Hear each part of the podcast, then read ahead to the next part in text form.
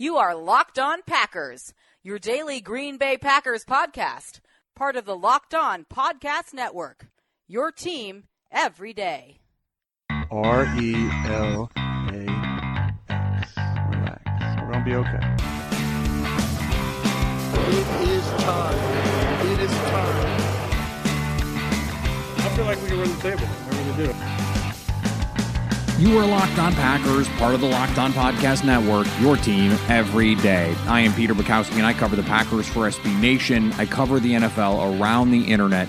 And you can follow me on Twitter at Peter underscore Bukowski. You can follow the podcast on Twitter at Locked On Packers. Like us on Facebook. Subscribe to the show on iTunes, on Spotify, on Google Play, wherever you find podcasts. You'll find Locked On Packers, the number one Packers podcast in the state of Wisconsin. And the show for fans who know what happened. They want to know why and how. And anytime you want to hit us up on the Locked On Packers fan hotline, you can do that. 920 341 3775. Our off-season report card series forges ahead today, and we are going to look at the offensive guard position, not point guard, not shooting guard, NFL football guard.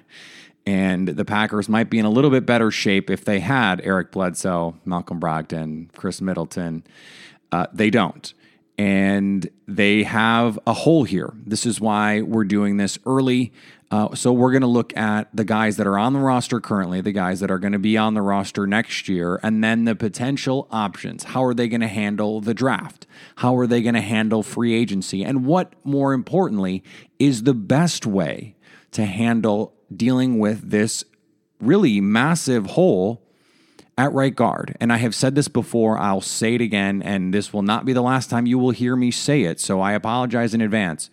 But the one true hole on this roster, I mean, true where they can't go into next season without upgrading it, or it would be a dereliction of duty by this front office. It's at right guard. The combination of Justin McCray, who got hurt early, and Byron Bell was just not good enough. And for most of the season, Byron Bell was one of the 5, 10, 15 worst starting offensive linemen in football, one of the worst starters, frankly, in football. In fact, Pro Football Focus, uh, and, and I understand some people are dubious of the grades. They, they are, you know, I think rightfully cynical about some of this stuff, but I, I think on the margins, you can get a feel for this. Byron Bell was the 12th worst rated guard by Pro Football Focus last season. Lucas Patrick, the 11th worst guard by Pro Football Focus among guys who played at least 20% of snaps. In just eight games, Justin McCray gave up five sacks. Lane Taylor had a really roller coaster season, up and down. It's interesting because ESPN created this pass blocking win rate metric. And it's really, I think, a, a useful tool for us in, in assessing offensive linemen because there is nothing more important that you can do as a modern offensive lineman than protect your quarterback. And Lane Taylor won, according to ESPN, 85% of his pass blocking assignments. That's the same number as Marshal Yanda, who it might be the best guard of his generation, eighth best in the league. Yanda was a tick ahead, I'm sure, you know, with decimal points and rounding. Lane Taylor, you know, is just a, a tick below. Interestingly, and we'll get to this a little bit later, there are two other free agent guards in the top 10. Could they be players the Packers target this spring? Maybe.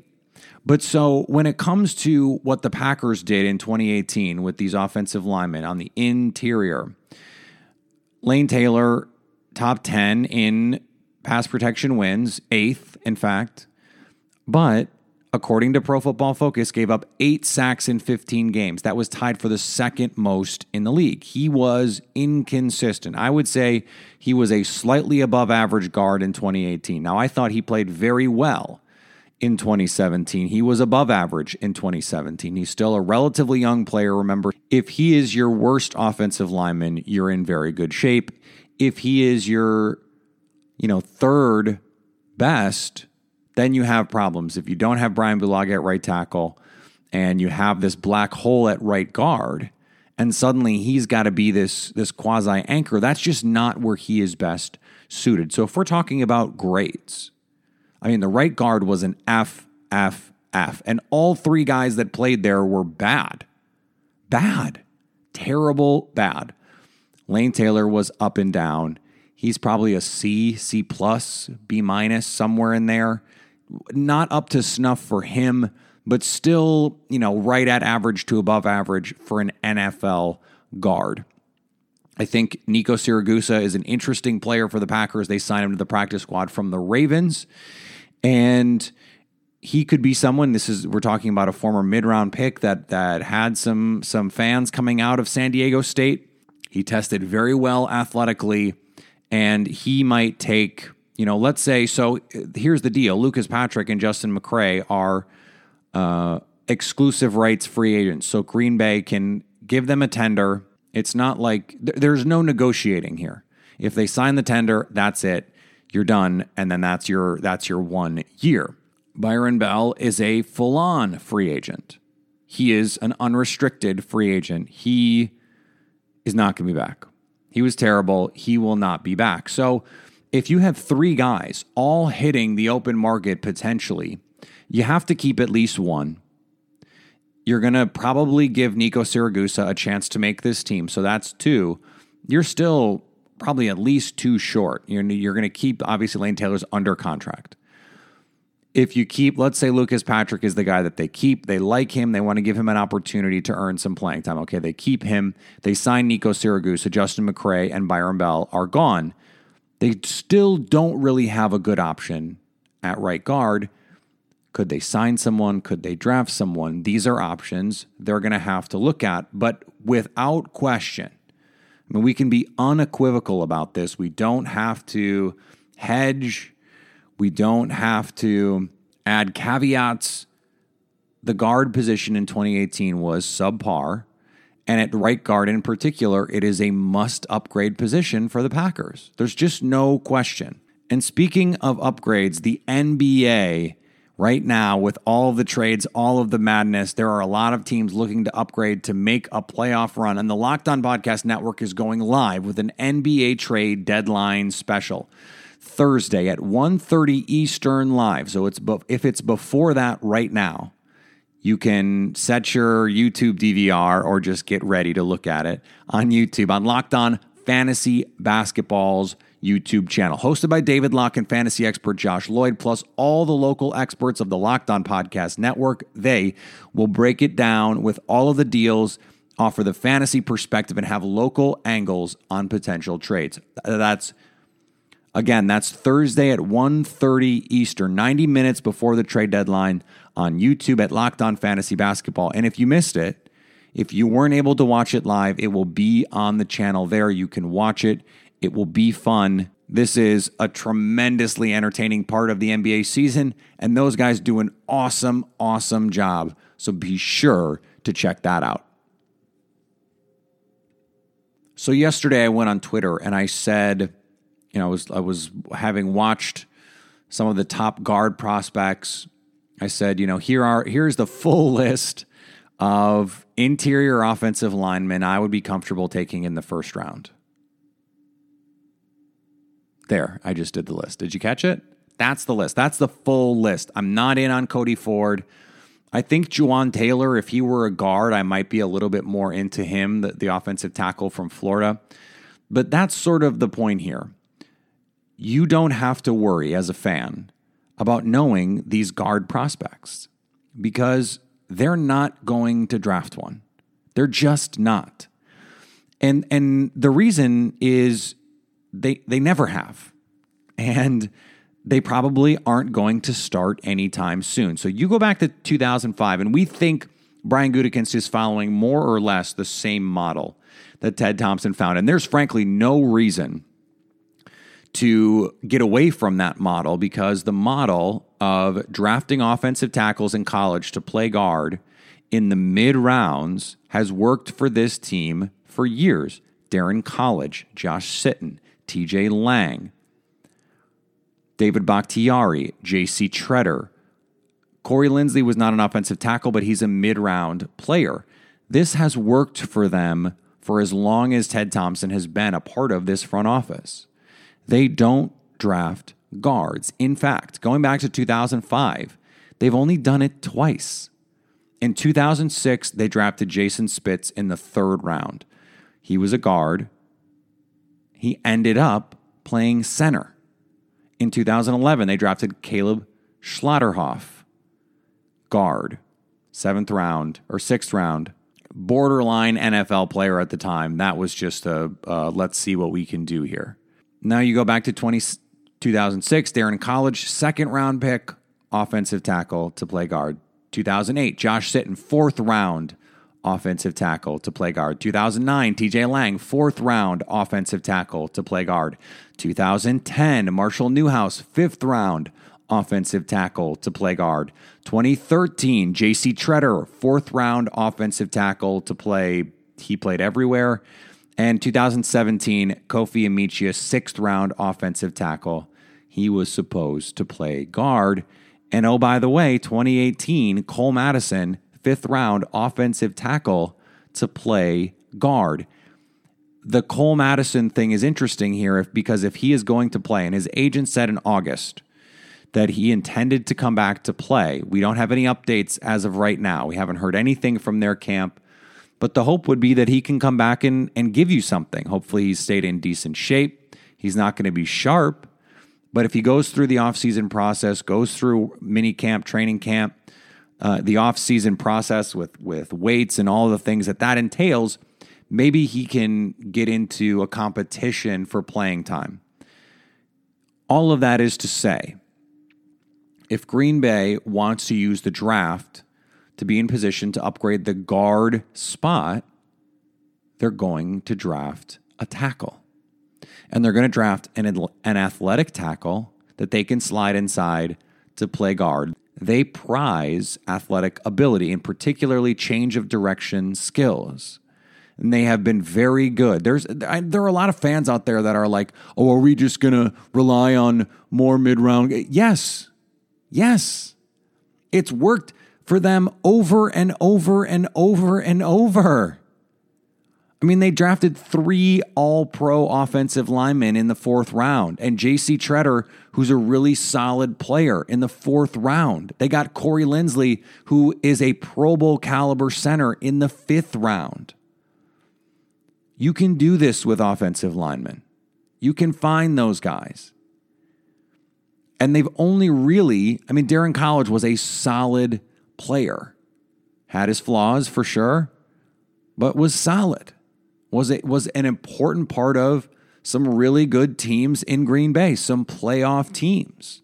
The only high draft capital that they've used, Daryn Colledge offensive tackle, Brian Bulaga, first round pick, Derek Sherrod, first round pick.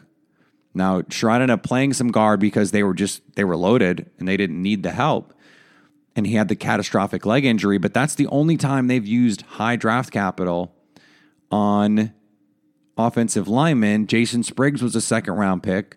He was an offensive tackle. Did they want him to play guard or did he play guard because he had to? That we don't really know for sure. He's not a long term option here because he's just not very good. This is what they do they draft offensive tackles to play guard, and they generally speaking don't use high draft capital to do it. When they use high draft picks to take offensive linemen, they draft offensive tackles and they draft offensive tackles to play offensive tackle. So I think the most likely scenario here is in the fourth round, in the fifth round, maybe the third round, maybe the second round. There's an offensive tackle that they target and they say, okay, we're going to draft this guy and we're going to convert him to guard eventually. Now, that's interesting because someone like Michael Deiter at Wisconsin played guard and tackle. So, how does he fit in? Does he fit that mold? Is he athletic enough? This is why I think someone like Dalton Risner, who I mentioned earlier in the week on social media, I just I think is awesome. And I want him on my team if I'm any NFL team. He's he's a dog. He is a competitor. He is a fighter. He is a mauler, and he gets the job done consistently. So he played center, he played tackle, and he could certainly play guard in the NFL. What would be so interesting for Green Bay if they sign a guard in free agency and and most of the guys are 27 28 29 30 31 33 they're up there in age. Brian bulaga is not really. So let's say they draft they sign a guard and they draft someone like risner at 30 issues with bulaga he can't stay healthy maybe you just move on after 2019 but maybe he stays and plays well and the move is all right we're going to keep Bulaga, and whether we put him at guard or we put Risner at guard, now these two guys combined in some form or fashion can manage the right side of the offensive line. And now you have a pairing for the next three, four, five years. Aaron Rodgers, he is still hopefully in his prime, and, and that is a workable solution. He's one of the only guys for whom I think that makes sense because he can play both. I think he should absolutely be a target for the Packers. And just from a versatility standpoint and a, and a team building standpoint, makes a tremendous amount of, of sense. We don't, I'm not going to get into the fourth round offensive tackles, the fifth round, some of those guys that, that could be in that mold that would fit the precedent that Green Bay has set for these players and how they generally value them. That's something we can do closer to the draft uh, but right now, I think that is a name to really focus in on Risner at 30 potentially. I think 12 is probably too high. I think there's going to be other better players there. But I think Risner is better than the 30th player in the draft. And if he's there at 30, given their needs and given the situation with Brian Bulaga, that makes just it makes so much sense and could set them up offensive line wise and really offensively to flourish over the next three, four, five seasons. So I think what makes sense to me is so Bell's a free agent, Lucas Patrick, Justin McCray. I mentioned this earlier. You make an offer to Lucas Patrick, Justin McCray walks, Byron Bell walks. You replace those guys. Let's say if if if Cole Madison is coming back, because maybe you keep Justin McCray, you can get him on a super cheap tender, just bring him into camp, and if he can't play again, he can't play again, and you you just you can get out without money being a problem. But if you can take Nico Siragusa and Cole Madison and just swap Byron Bell and Justin McCray, I think there's a good chance you just made your team better. You have Lucas Patrick, who may be a developmental prospect, may be something down the line and now you have the opportunity to go into the draft to take a tackle to play guard, a tackle to play tackle.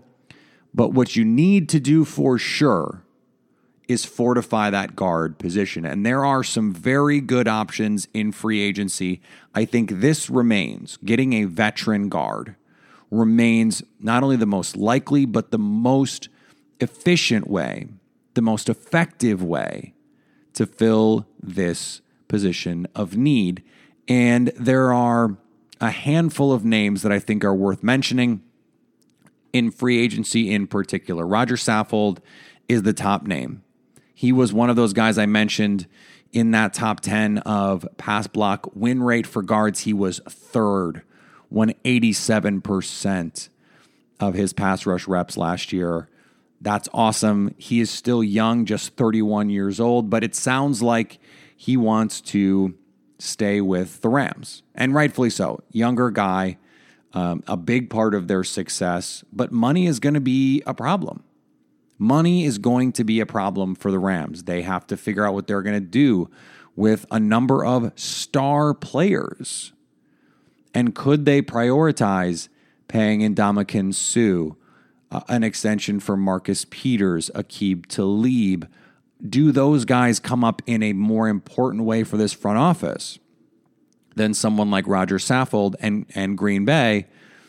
Certainly not warm weather, but the, the potential to go and be a key piece in a, in a team trying to make a Super Bowl run could be appealing. someone like Ramon Foster would represent uh, what what I what I think is the Jahri Evans role.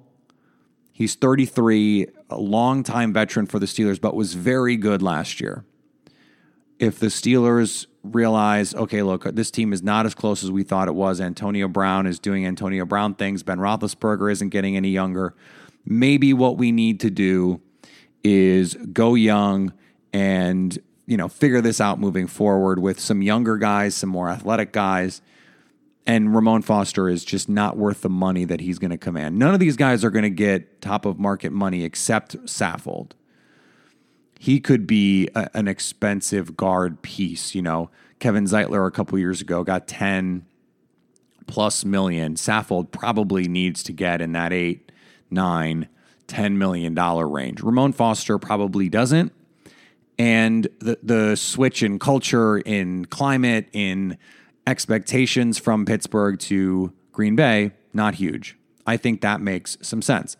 Billy Turner, the guard from Denver.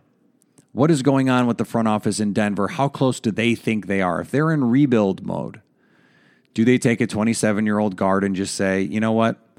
We don't know if we have our quarterback and we're not going to spend money here. We're going to draft some young guys and we're going to build the team that way. He was 25th in Pro Football Focus's guard rankings in terms of grades.